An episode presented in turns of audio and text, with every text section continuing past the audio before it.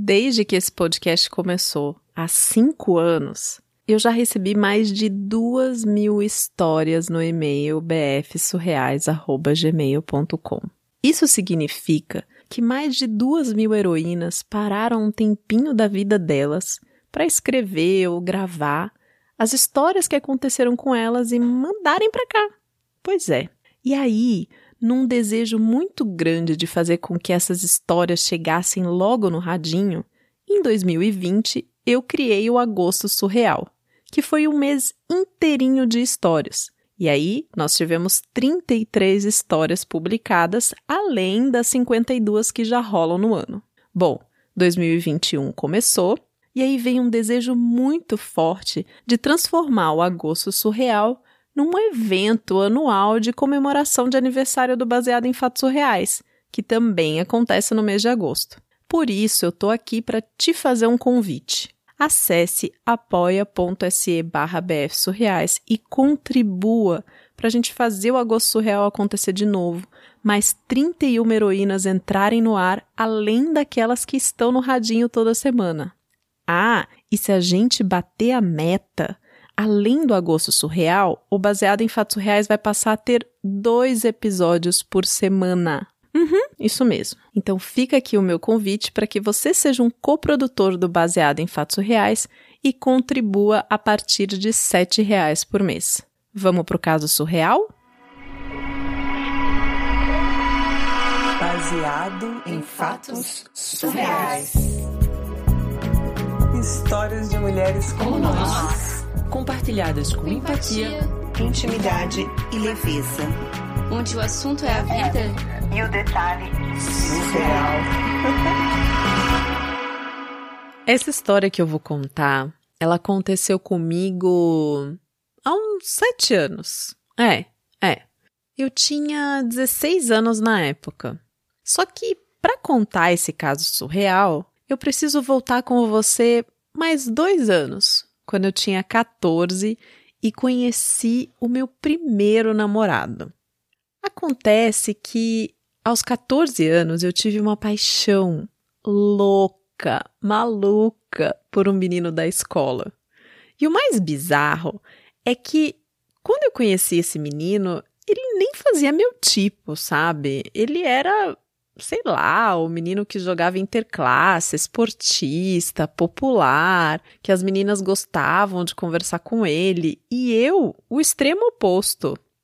Eu era nerdzinha, estudiosa, ficava na turma dos quietinhos. Ai, ai. E olha, ele nem era bonito, só que ele era muito paquerador. Ou seja, a gente começou a namorar.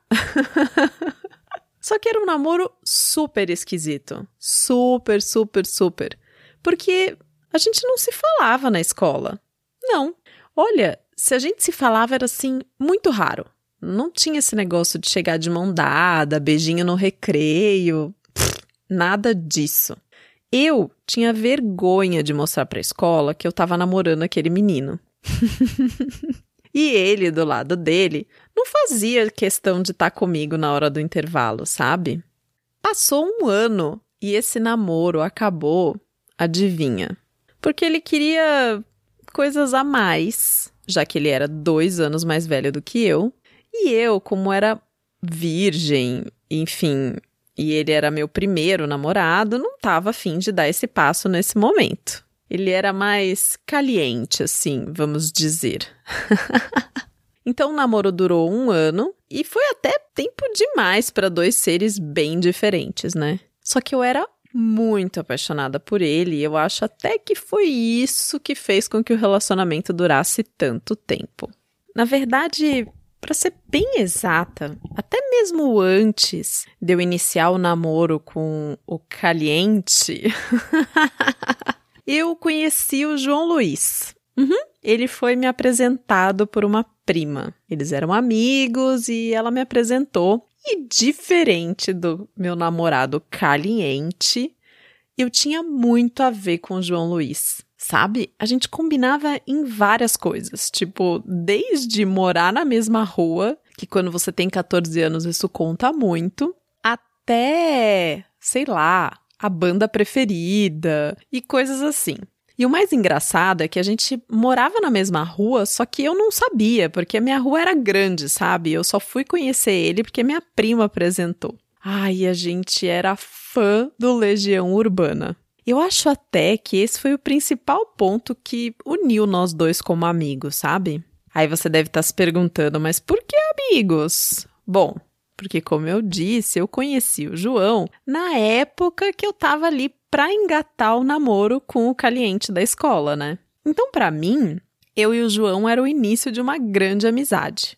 Eu lembro até do dia que eu cheguei para ele e falei: "Tô namorando". E ele me olhou com uma cara do tipo: "Oi? Como assim?". Pois é.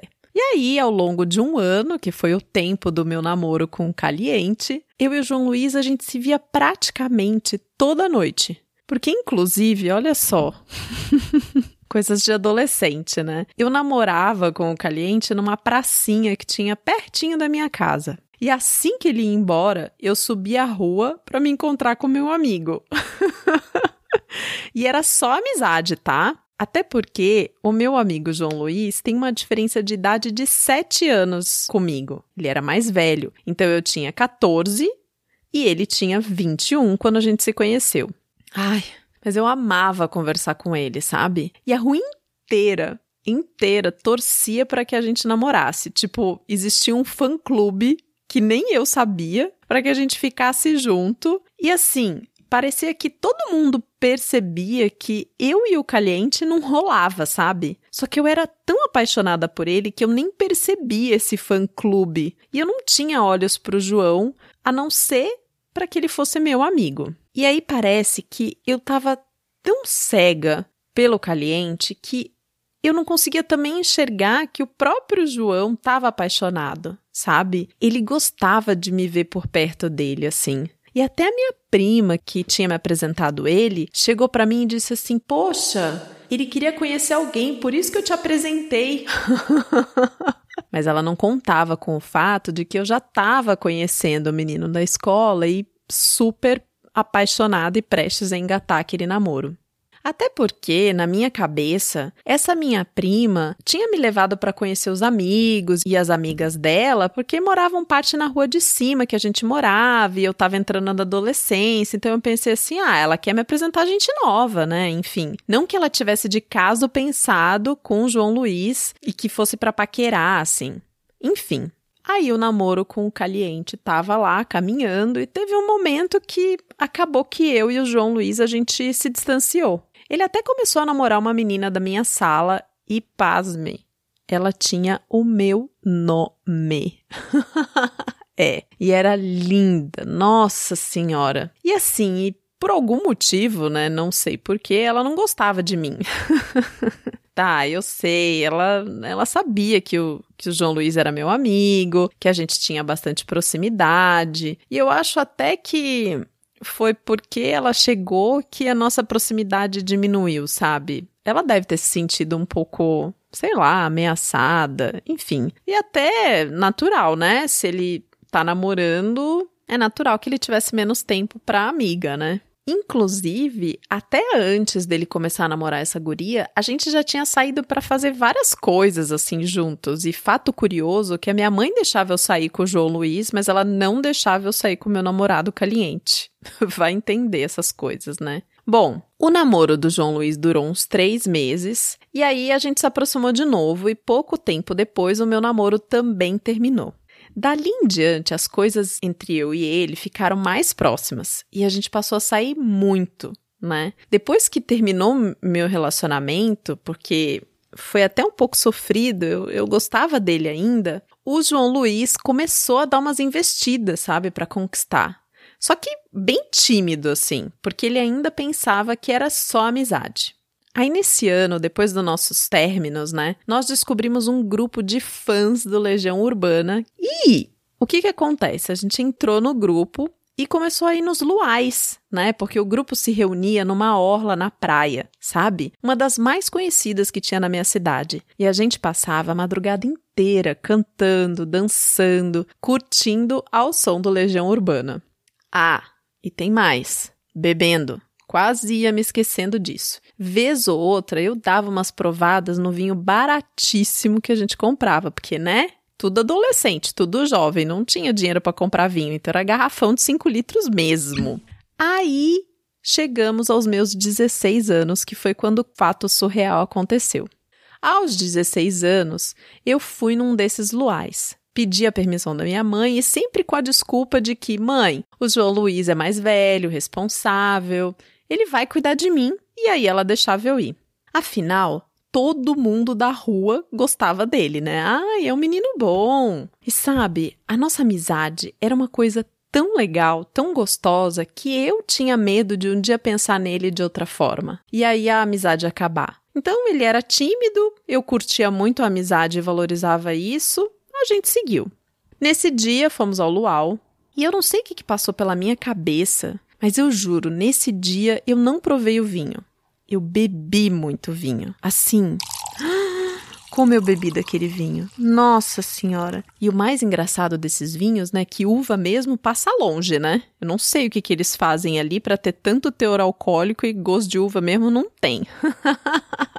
Olha, eu não bebia, eu não tinha o costume e eu nem podia, né? Afinal, eu tinha 16 anos. Mas até o João Luiz bebeu comigo. Só que ele podia, né? Aí ele até falou: Você vai beber? Não bebe muito, eu tô responsável por você. E amanhã eu tenho que te entregar para tua mãe muito bem. Ah, e aí eu falei, muito animada: Menino, bebe, bebe, fica de olho em mim, viu? Só não deixa eu exagerar demais, tá? Só que aí nenhum dos dois entendeu o recado e acabou que os dois beberam muito e eu não me lembro de quase nada desse luau. Nada, nada, nada. A única coisa que eu lembro é que eu acordei nas pernas dele, me sentindo muito mal, vomitando muito, e eu disse: Quero ir para casa. Ai, meu Deus do céu! Só que o que acontece? Nem eu, nem o João Luiz tínhamos carro e essa praia ficava do outro lado da cidade. Ou seja, a gente pegava três ônibus para ir e três para voltar. E de madrugada não tinha ônibus, né? A gente ia ter que esperar até umas 5 da manhã para poder voltar quando tivesse o primeiro ônibus. Bom, então eu tava lá deitada, passando ruim, ruim, ruim, com a cabeça nas pernas do João Luiz, o resto do corpo na areia da praia e eu tinha acabado de vomitar. Aí eu ouvi ele dizendo assim: Me empresta teu lençol para ela? Eu acho que ele tava falando ali com alguma das nossas amigas de Luau, e eu sabia que eu não tava bem, sabe? Sabia que lá embaixo não tava tudo bem também. Sabe por quê? Eu tava toda cagada. É, eu tava toda cagada. Não bastava o fato de que eu tinha vomitado, de que eu não sabia lé com cré, eu tinha me cagado inteira. Porque assim, eu sempre tive um sistema gastrointestinal muito sensível. o que significa que qualquer coisa que eu comesse tinha o potencial de me fazer mal, sabe? Qualquer coisa. E eu lembro que nesse dia, antes da gente ir pro luau, a gente parou numa barraquinha na praia e eu comi um pratinho. Ai, meu Deus do céu. Bom, quando eu me dei conta, eu pensei assim: Ave Maria, eu tô vomitada, tô cagada, tô coberta, eu vou dormir, né? Por que não? Bom, e assim eu dormi. Acordei um tempo depois com João Luiz dizendo: A gente vai bater a foto. Ai, meu Deus do céu! Porque sempre tinha uma foto depois do luau. E ele ainda disse assim: acorda, depois da foto a gente vai para a parada de ônibus. Nossa Senhora! Eu levantei, devolvi o lençol para nossa amiga e, nossa, não estava sujo, porque por baixo eu estava enrolada numa toalha uma toalha do João Luiz. aí eu pensei, ah, ninguém sabe que eu tô cagada, né? Vou até tirar a foto do grupo, afinal eu nem tava mais enjoada naquele momento. E eu juro, juro de dedo juntinho que eu não tava fedendo. Deus foi muito bom comigo. Eu tava toda errada, bêbada, ressaqueada, ao mesmo tempo, cagada, coberta por uma toalha, com cheiro de vômito. Meu Deus do céu, uma cena do demônio na parada de ônibus. E aí, tinha um monte de roqueiro de preto. Nossa senhora. Acabou que o quê? Nenhum ônibus que passava parava pra gente, né? Por preconceito com os roqueiros mesmo. eu achei que aquele pesadelo não ia acabar Nunca. Mas conseguimos. Pegamos os três ônibus para casa. E num dos terminais de ônibus, ai meu Deus, vomitei de novo. Bom, e aí você me pergunta, né? E o João Luiz, como é que ele tava? ele tava desesperado. Ele disse que o álcool saiu do corpo dele, evaporou quando ele me viu mal, e aí ele incorporou o cara amigo e apaixonado e cuidou de mim a noite inteira, inclusive no caminho de volta para casa. Ou seja, ele entrou em alerta e curou tudo que tinha que curar para ficar cuidando de mim. Vai dizer se não foi o máximo, hein? Chegamos em casa, ainda cedinho, e a minha mãe não estava acordada, então eu disse para o João Luiz: Posso ficar com a sua toalha? eu te devolvo depois. Era a desculpa que eu precisava. Disse que eu estava com frio, enfim. E a toalha se tornou meu escudo, né, para não enfrentar a vergonha e eu estava me cobrindo com ela. Eu não fazia ideia de quão suja estava essa toalha. E eu só fui ver quando eu entrei em casa. Aí eu fui direto pro banho, lavei a toalha toda cagada do João Luiz e escovei muito bem os dentes para não ter alho de vinho. E eu fiz uma cena, dizendo: Mãe, eu me caguei lá fora. Foi horrível. Passei a noite toda cagada. Tô muito mal. Ela, que sabia que eu vivia me cagando nos lugares, ficou muito preocupada e disse: Mas tu acha que o João Luiz viu? E eu: Acho que não, mãe. A verdade, a verdade é que eu tava bem mal de ressaca, mas eu usei essa estratégia porque daí até chá minha mãe fez para mim. Eu passei uns três dias de ressaca. Entreguei a toalha para o João Luiz muito bem lavada, com cheirinho de amaciante e tudo mais, e eu jurava que ele não sabia do que tinha acontecido. E esses dias, muitos anos depois daquele luau, a gente estava conversando. E eu perguntei para ele: João, naquele dia, você sabia que eu tinha me cagado? e sabe que ele me respondeu? Que sim! Olha, eu espero de verdade que ninguém mais tenha visto ou percebido isso naquele dia. Hoje não posso ver vinho nem a um quilômetro de distância. Qualquer um, barato ou caro. Nossa, não aguento nem o cheiro. E isso foram aí uns três anos de amizade, conquista, cocô, até que começamos a namorar, para a alegria da rua inteira e da minha mãe. E hoje eu sou muito grata pelo João Luiz por ter cuidado tão bem de mim naquele dia e até hoje.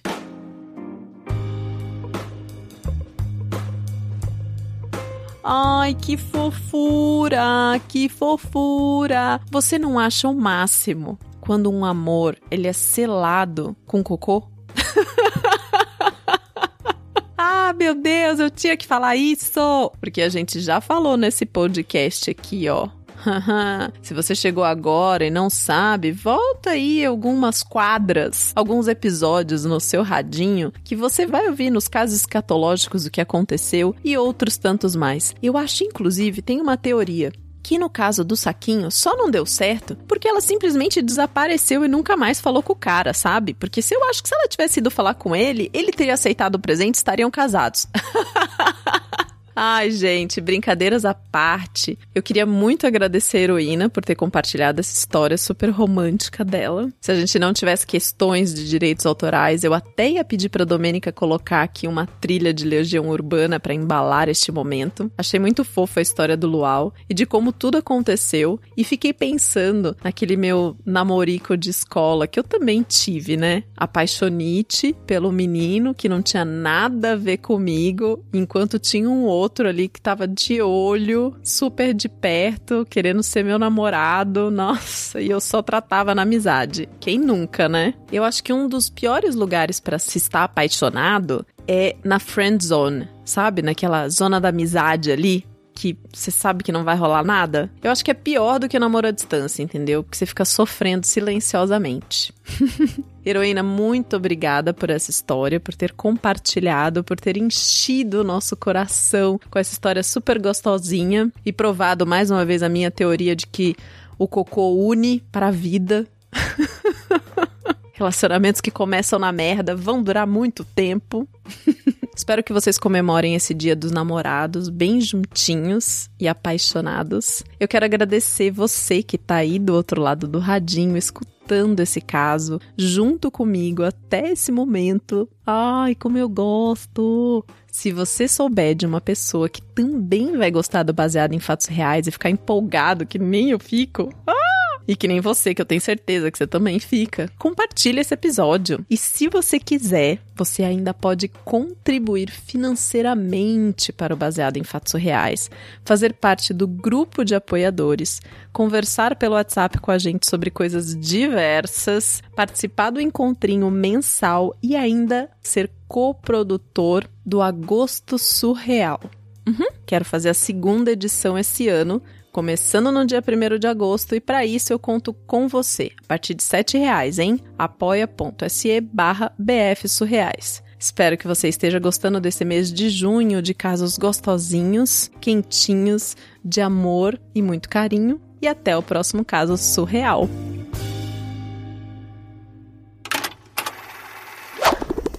Eu apoio esse podcast porque eu acredito em ser o que eu quero encontrar no mundo. E o baseado em fatos surreais para mim é arte, é diversão, é muito amor e, acima de tudo, é um lugar que dá voz às histórias das mulheres. E eu fico muito feliz em poder contribuir que isso cresça de alguma forma. Esse podcast foi editado por Domênica Mendes.